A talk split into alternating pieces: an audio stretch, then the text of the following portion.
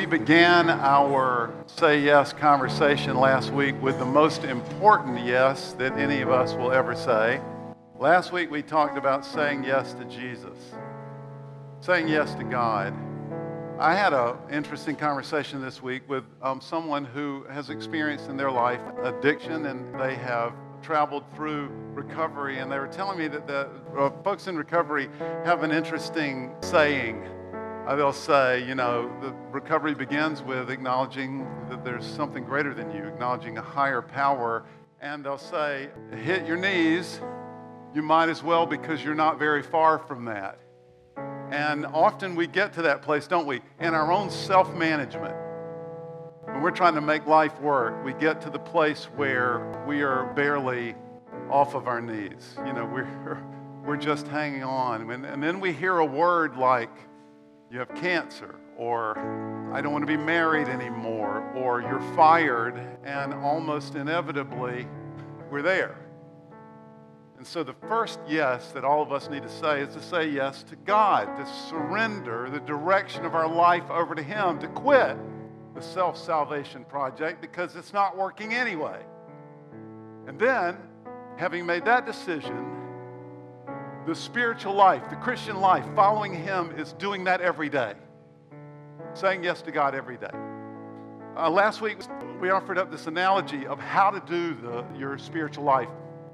And we said there are kind of three ways of thinking about it.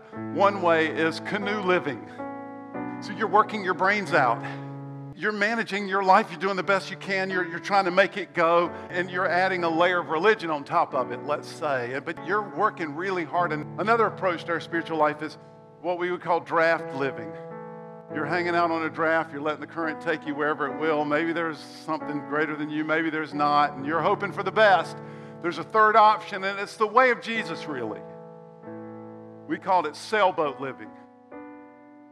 You don't determine your speed you don't determine your drift on a sailboat, the wind does. But you have to raise the sails and you have to trim them and you have to tack. You have to participate. You have to say yes. And so last week we talked about sailboat living. And you and I are entering into sailboat living. So we're teeing up this morning with that, with the idea of sailboat living. So I'm going to ask before we look at a really electric passage of Scripture this morning, I'm going to ask if Jordan and Cassie would uh, lead us in prayer. And you guys just enter into this and enjoy this prayer.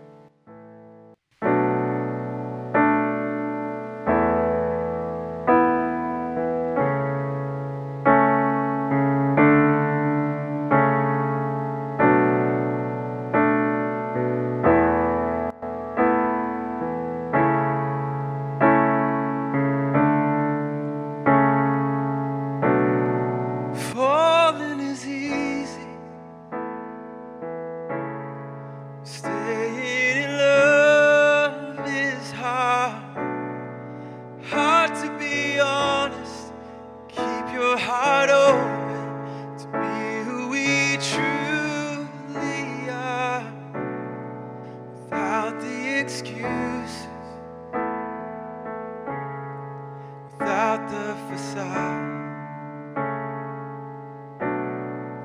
There's no pretend.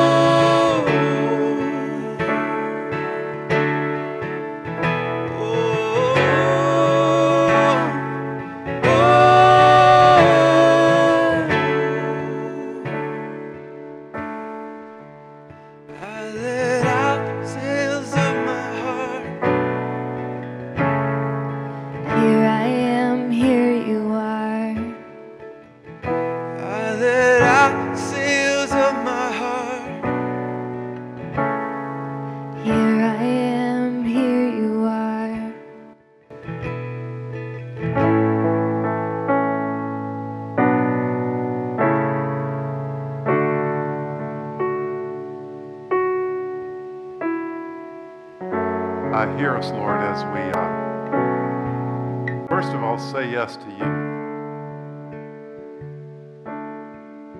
As we let out the sails of our heart. And we invite you this morning to uh, speak to us because we, we need it. So we bring all that we know of ourselves to all that we know of you, and we surrender. In Jesus' name. And all God's people said, well, one of the things that we said last week about saying yes to God, we said that saying yes to God includes, it might even begin with uh, connecting to community. We said it's not a solo project. We went to a really awesome passage of scripture that reminded us we need to help one another with this, and we can't get this alone. We have to connect. So, we're going to look at a passage of scripture this morning that talks about that connecting business. And forewarned, is forearmed. I'm going to talk this morning about serving, and I'm going to mention you because we need it. We need to connect. We need to serve. You were not designed to come here and sit. So I am reserving right now permission to say that more than once this morning. You were designed to say yes. And that's going to be our topic today. And what we're going to look at is a passage of Scripture that tells us what we need to do if we're going to get out of church what we want to get out of it. So let's confess. Gateway has grown a lot over the last two years. We built this building uh, two years ago, put it on this piece of property. And those of you who live in this area who've come here over the last two years, you know, you saw it going up. You might have wondered in the early days, what in the world are they doing over there? We started this building before Tall Cedars was even through to South Riding, some of you will remember. And quite a few of you have come to visit us, and thank you so much. It's been a pleasure having you. If you're here for the first time this morning, it's a pleasure having you as well. And you've come and you have had to answer questions like, you know, do I feel like I can connect here? Are they friendly enough? Can I listen to that old white guy talking on Sunday mornings? He's usually the one. You know, uh, this church is not big enough for some of you, or others of you, you're thinking, this church is way too big. And those are all legitimate questions. Those are all the things that you have to answer. But once you kind of wrestle with some of that and you decide, okay, when you say okay, you do not say okay to sit. You say okay to step in. So I'm going to speak very frankly to us and among us and about us this morning. And we're going to look at, as I said, an electric passage of Scripture in which the Apostle Paul talks about this. And he's going to give us five pretty clear directives that address how we do this. How do we get the most out of church? How do we become the church that Christ imagined? And how do we be church? We're going to talk about five things this morning. And we're going to read from Ephesians chapter 4. If you have a Bible, I'd love for you to look because I'm going to be going through verse by verse here. But Ephesians chapter 4, verses 1 through 16, it will be on the screen. It's also on your phone on mygateway.life. If you go to mygateway.life, there's a sermon card. The scripture will be there. Some of you maybe have the Bible app as well. But this is just an awesome passage of scripture, and I don't want you to miss this. So, Ephesians 4, 1 through 16, there are going to be five things that help us be the church that Christ imagined. And let's go old school and stand out of reverence for God's word. Ephesians 4, 1 through 16, and I'm going to read off the screen. As a prisoner for the Lord, then, I urge you to live a life worthy of the calling you have received. Little parentheses here while you're standing. Ephesians is, is one of the most awesome books in the New Testament. The Apostle Paul is writing to this church that he helped start. And the first three chapters, he's kind of reminding them of the basics of the faith. And if you read Ephesians chapter 1, 2, and 3, you read what Paul teaches and then what he prays. Twice in that section, he prays for the Ephesians, written out his prayer. If you read what he says and what he prays, you just get this incredibly clear idea of what we believe, what Christians are about. And then beginning in chapter 4 and in, in chapters 4, 5, and 6, he kind of launches in. So, this is what your life should look like because we believe all of that. This is what your life looks like. And it's incredible, isn't it? I mean, he talks about honesty, he talks about marriage, he talks about children, he talks about working relationships, but he begins with the whole section of this is what it looks like for you and I Monday through Sunday. He begins that section with this he begins by talking about community. So listen be completely humble and gentle, be patient, bearing with one another in love. Make every effort to keep the unity of the Spirit through the bond of peace. There's one body and one Spirit, just as you were called to one hope when you were called, one Lord, one faith, one baptism, one God and Father who is over all, through all, and in all. But to each one of us, grace has been given as Christ apportioned it. This is why it says, when he ascended on high, he took many captives and gave gifts to people. What does he ascended mean except that he also descended to the lower earthly regions? He who descended is the very one who ascended higher than all the heavens in order to fill the whole universe. So, Christ himself gave the apostles, the prophets, the evangelists, the pastors, and teachers to equip his people for works of service so that the body of Christ may be built up until we all reach unity in the faith and in the knowledge of the Son of God and become mature, attaining to the whole measure of the fullness of Christ. Then we'll no longer be infants, tossed back and forth by waves and blown here and there by every wind of teaching and by the cunning and craftiness of people in the deceitful scheming. Instead, speaking the truth in love, we will grow to become in every respect the mature body of Him who is the head, that is Christ. From Him, the whole body joined and held together by every supporting ligament, grows and builds itself up in love as each part does its work. You may be seated. So here's what he says If we want to get all that we can get out of church, we want to experience all that we were designed to experience, if we want to have community, and if we want to be the church that God imagined, five things. Number one, we will have to bear with one another. We will have to bear with one another. Evidently, you people are the kind of people that require patience. We'll have to be completely humble. We'll have to be patient. and we will have to bear with one another if we want to get out of church what we desire to get out of church. You've heard it said before. You've probably said it yourself. Church is not perfect. I mean, after all, it's made of human beings. You may have heard that before. I bet you, some of you have said that before. Here's the thing when you and I get into an actual conflict, we're on the ground upset with someone about something or disappointed with leadership or disappointed with something that happened one Sunday morning or three Sunday mornings, our response is almost always, What in the world? This is what we mean when we say church is not perfect. That's the manifestation of it. And what do we do with those circumstances? We bear with one another. Now, some of you are here this morning because you have left the church because you couldn't bear what was happening. Others of you have left because church dissolved. Can't help that. Others of you have left because the, your church you were going to was just too far away, legit. But some of you have left because you could not bear what was happening. And that may be legitimate. Sometimes what happens in churches is so egregious it cannot be tolerated. But be careful. Jesus' preeminent value for the church is unity. That's his number one priority.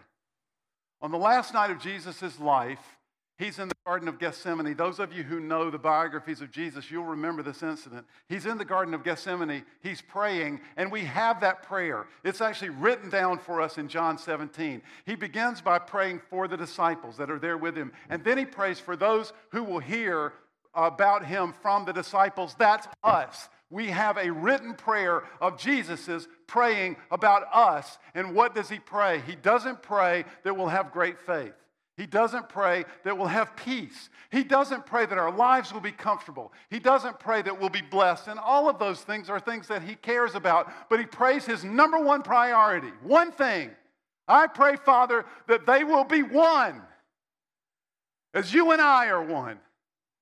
His one riveted priority for us is that we would be unified, and the standard for that unity is the unity that God Father, God Son, God Holy Spirit had. We will have to bear with one another in order to achieve that kind of unity. This is the kind of group, as I said, with whom patience is required. And if we're going to get all that we need to get out of church, we're going to have to exercise it. We're going to have to be completely humble.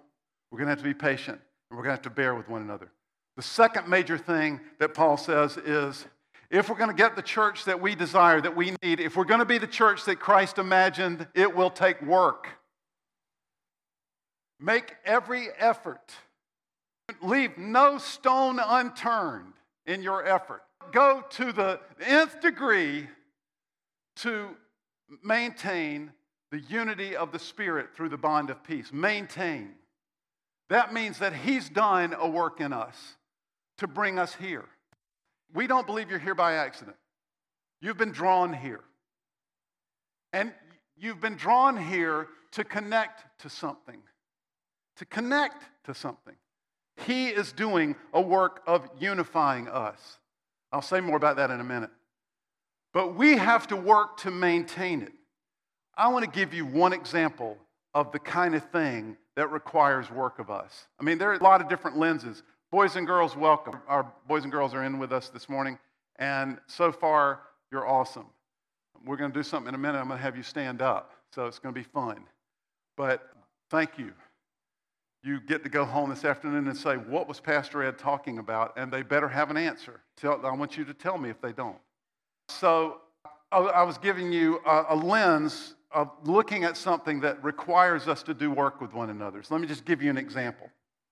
Some of you here this morning are emotional, just your wiring, your, your makeup. You are emotional conservatives. You like tradition? Let's get best business practices. We might as, we don't need to make it up. You tend to be cautious. You almost always are political conservatives, not necessarily, but almost always you're political conservatives. Others of you are emotional liberals. You're a little more out there. You're a little more free spirited. Some of us might call you flaky, but we'd be wrong. You might take more risks. We have to work to get along with one another. So, emotional conservatives, you help the church maintain its focus on truth. You're into truth. You're underappreciated because it seems like the only time your emotionally liberal acquaintances pay any attention to you at all is when you're complaining about the rest of us getting off base. So it seems like the only time anybody ever hears anything from you is, is what you're against. But that's not accurate. You need to be appreciated. And, and those of you who are emotional liberals, it takes work to appreciate your emotionally conservative friends and do that work to maintain the unity of the Spirit. Emotional liberals, you help retain the church's openness to new ideas, to diversity, to the complexity of life. You force us not to oversimplify our answers. You need to be appreciated. And it takes work for the emotionally conservative among us to appreciate you. You tend to feel a little bit too open, sometimes even reckless. You, you, get dangerously close to compromise, to cowing to what is culturally relevant just because it's culturally relevant.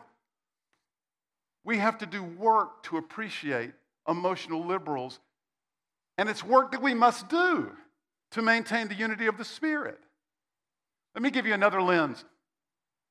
We could do this all day, but we've begun to become a fellowship of people who, of great diversity. There, there are a number of people here who were not born in the United States. English is not your native language. A few of you barely understand me, and that's because my English is not very good and it was my native language. But we come from very, very different cultural backgrounds. We can see the same situation and we interpret it very, very differently. Sometimes, you know, I'll do things with you in conversation or around you that just completely misses, and vice versa. We have to work to maintain unity between us, but it's work that we must do because the unity that the Spirit is building here requires work. Third thing that the Apostle Paul wants to make sure we get we must remember that our unity is a spiritual reality based on God's sovereign work among us. It's not based on the stuff that we have in common, it's not found at this level. Our unity is based on, it's built on, it's founded on God's sovereign work among us. Let's try an exercise. I want you all, if you're able, to stand with me. I'm going to get down here on the floor so you won't all be able to see me, but you'll all be able to hear me. I want you to stand with me. And I want you to sit down if you fit into the category that I'm about to describe. So if you're under 21, I'd like for you to sit down. Okay, let's all stand back up again. If you speak a language other than English fluently, I want you to sit down. Stand back up again. If you were born outside of the United States, no, wait, let me take that back. If your parents were born outside of the United States, I want you to sit down. Wow. Okay, let's stand together. If your favorite kind of music is country music, I want you to sit down. Wow, I have nothing in common with some of you. Let's stand together. Some people like crowds, some people like small groups, some people like more just being alone. If you're the kind of person who likes crowds, sit down. Okay. If you're the kind of person who likes small groups, sit down. All right, let's stand together. Some people favor sort of the math and science realm of life. Some people favor language or creative arts. If you're on the math and science side of things, why don't you sit down? Okay. If you identify as white, sit down. Let's all sit down if you were born of a woman.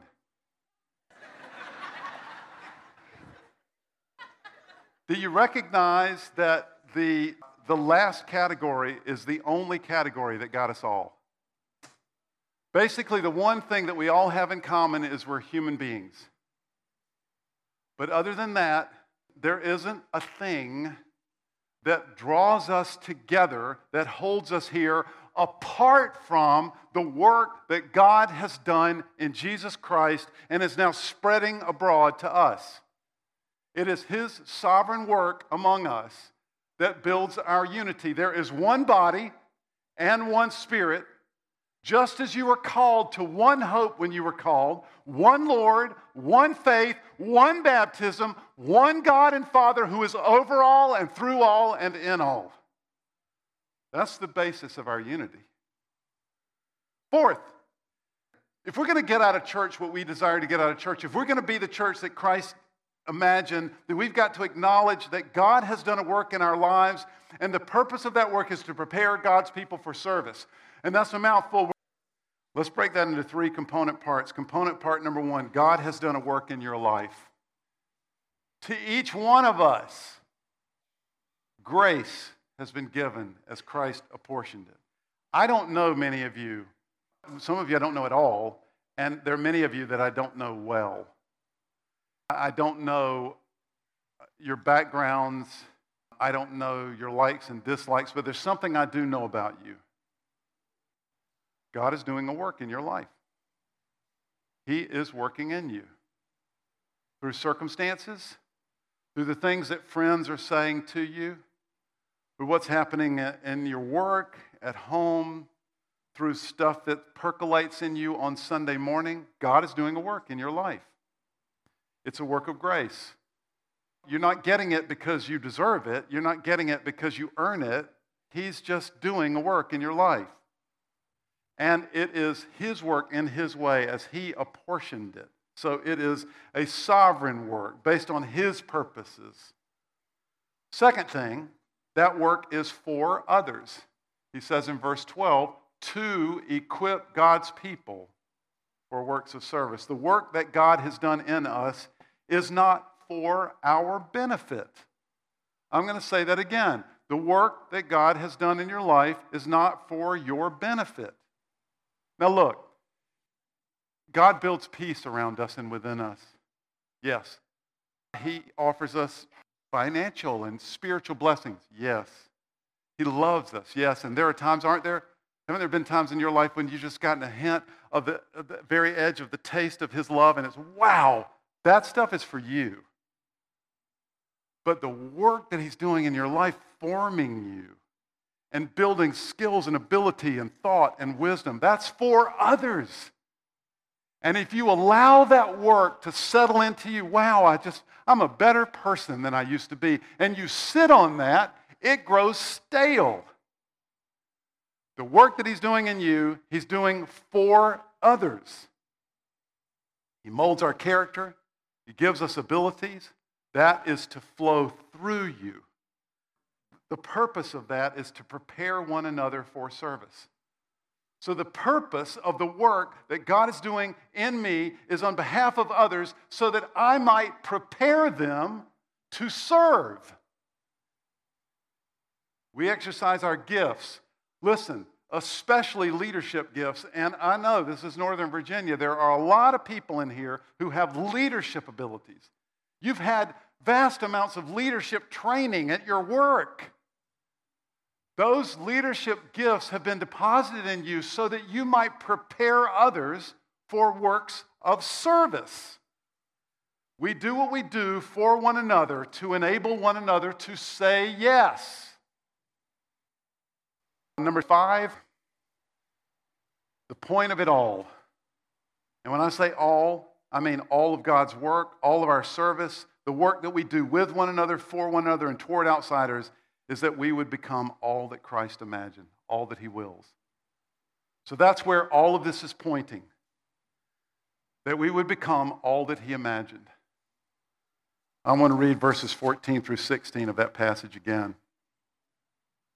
Then we will no longer be infants, tossed back and forth by the waves and blown here and there by every wind of teaching and by the cunning and craftiness of men and their deceitful scheming. Instead, speaking the truth in love, we will in all things grow up into him who is the head. That's Christ. We will grow up more and more so that when someone walks in the door on a Sunday morning here at Gateway and they are feeling burdened, their marriage is falling apart, They are met here with someone who welcomes them and they feel a soft place and a sense of grace because we'll represent Jesus. They come in and they've just lost their job and they need help. We will welcome them, and there might even be someone who can say, Hey, you need to meet so and so. We will grow up into Jesus. That's the point of all of this. That's the point of our serving one another. That's the point of our leading one another. That's the point of God working and depositing these, this, His grace into our lives. Then we spill that grace out onto others so that constantly pointing them toward serving. And in that service, we represent more and more Jesus, what He wants and what He's thinking. I loved that picture that when Alex was up here interviewing uh, the kids and the Bridgers, I loved that picture of the Bridgers. Yeah. I loved this picture. Brian, as he said, Brian helps our equipment team. So after the 11 o'clock service, about once a month, Brian and his family will break down all of these chairs, stack them, and take up all these carpets. This is a gymnasium during the week. And we have basketball teams that use this gymnasium, and our preschool that meets here uses this gymnasium. So we break it down. And our after school program uses this gymnasium. And we also then on Sunday morning, we have to set it up. Brian comes in about once a month and he does this. Now, let me tell you, when Brian wakes up on the Sunday morning that he has to do equipment, and you know, they got to get the kids ready and everything, Brian is not thinking, hot dog, I can't wait to break me down some chairs. This is not what Brian is thinking because you know what service feels like? Often, service. But I want you to look at Brian's helper. I sent them an email this week and I said, you know, Brian, Kristen, can we use this picture? No is a possible answer. I know sometimes people don't want their kids up, but, you know, Ella's, we don't see her face. She's facing the other direction, first of all. And secondly, I don't think I'll spend much time on it. Sorry, Brian, it's now five minute illustration. But if you don't want to show the picture because you don't want Ella's image on the screen, totally understand. If you don't want to show the picture because you don't want people to see your legs, can't do anything about that. Brian wrote back, ha ha ha, yes, show the picture. So here it is. And I want you to see Ella, watch me, helping break down chairs. Standing on top of the chair, right? Here's what I want you to get out of this. What is Ella learning here? She's learning this is what you do. This is what you do. Parents, if you have young kids, this is how they learn. You are a parent, and what's been invested in your life has been invested so that you might train them to serve so that we all grow up into maturity and become the full measure of Jesus Christ Himself. And it begins at the level of basic service. And that's a word for all of us. Okay, if you're looking in from the outside at the church this morning, I get it. I know you feel skeptical. You're thinking church is a bunch of hypocrites. I want to challenge you with that. I'll challenge you, first of all, by saying, yes, we are a bunch of hypocrites at Gateway. We are people who say one thing and do another. So if you're never that kind of person, you probably don't want to hang out here. But I suspect you are that kind of person. I suspect there are times when you say one thing and do another. The other thing I want to say about that is if you are looking for ammunition to arm your skepticism, I'm giving it to you this morning because what I'm talking about from your perspective could easily be seen as just feeding the machine, just make the church happen. But that's not what I'm talking about. That's not Jesus' perspective on this, and that's not our perspective on this. Our perspective is we were made for this, and it's why He's doing what He's doing in us, and we are called to it. So you need to say yes. You have not been invited, and you've been invited. You've not been invited to be here so that you could sit. You've been invited to be here so that you could take the work that God has done in you and invest it in someone else. And sometimes that means setting up chairs. And sometimes that means serving kids. We've got half as many people in the back working with kids, half as many as we need. And I mean just to keep, their heads above water. Those folks in the back are serving every other month. We've got a lot of new people. You keep bringing young kids, stop it, leave them at home. okay, I'm mostly kidding. But you, some of you are thinking, I don't want to work with kids. I work with my kids all week long. Okay, come and work with somebody else's kids. They're probably better than your kids, or they'll treat you better than your kids do. We need help. So your alarm won't go off on Sunday morning and you roll over and think, oh boy, I get to be in the back with kids today unless you're my wife. It's exactly what happens when she gets to be in the back with the, the children. And they love her.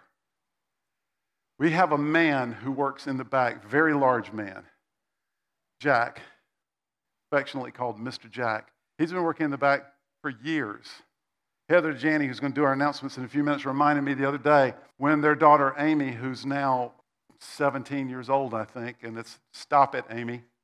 When Amy had her third or fourth birthday, I guess it was, first person on her invite list, Mr. Jack. I know, all right? You don't get that unless you serve. You don't get to be that person unless you serve. And you will not wake up every time you serve and go, oh boy, because most of the time service feels like service. What you need to do is step in and say yes. Let's close in prayer again. So I'm just going to ask you to, to be still for a moment and trim our sails, right? After the nine o'clock service, I have to tell you, a couple of people came up to me. It surprised me. I wasn't expecting this from this message. A couple of people came up to me in tears, both of them separate from one another, saying, That message was for me. The second person who said it, I said, hey, No, I think it was for me. But I think all three of us are being selfish. I think this is for you, it's for all of us. I'm even talking to some old time gateway people who are a little bit weary.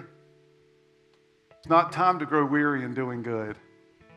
For in due season, Paul says, you'll reap a harvest, harvest of righteousness.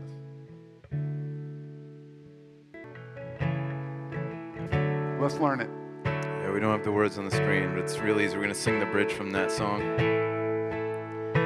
It's, I let out the sails of my heart. Here I am.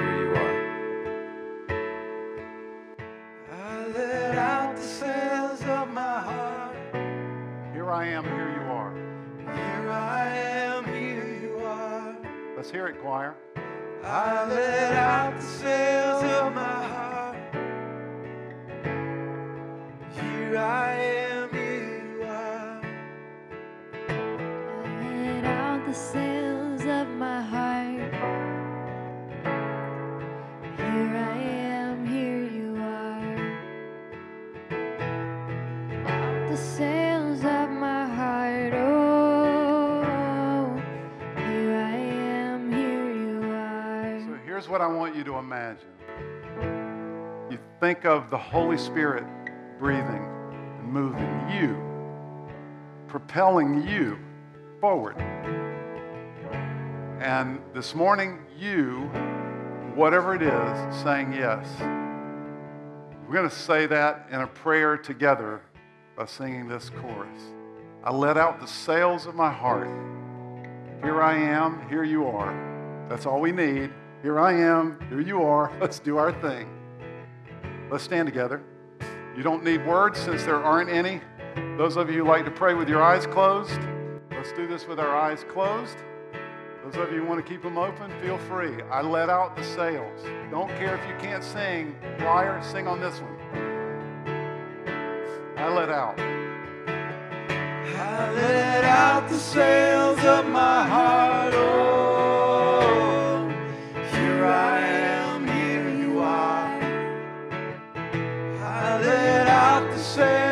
Oh,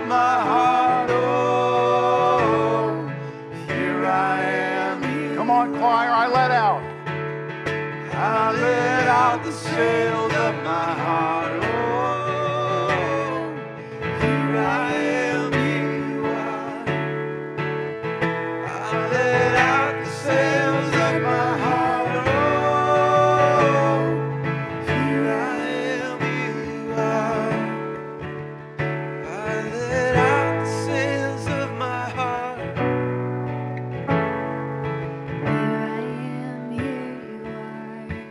Father, hear us this morning as we bring all that we know of ourselves to all that we know of you, and we say yes. And if on Thursday we have forgotten that we said yes this morning, then we give you our full-throated permission to remind us, yes.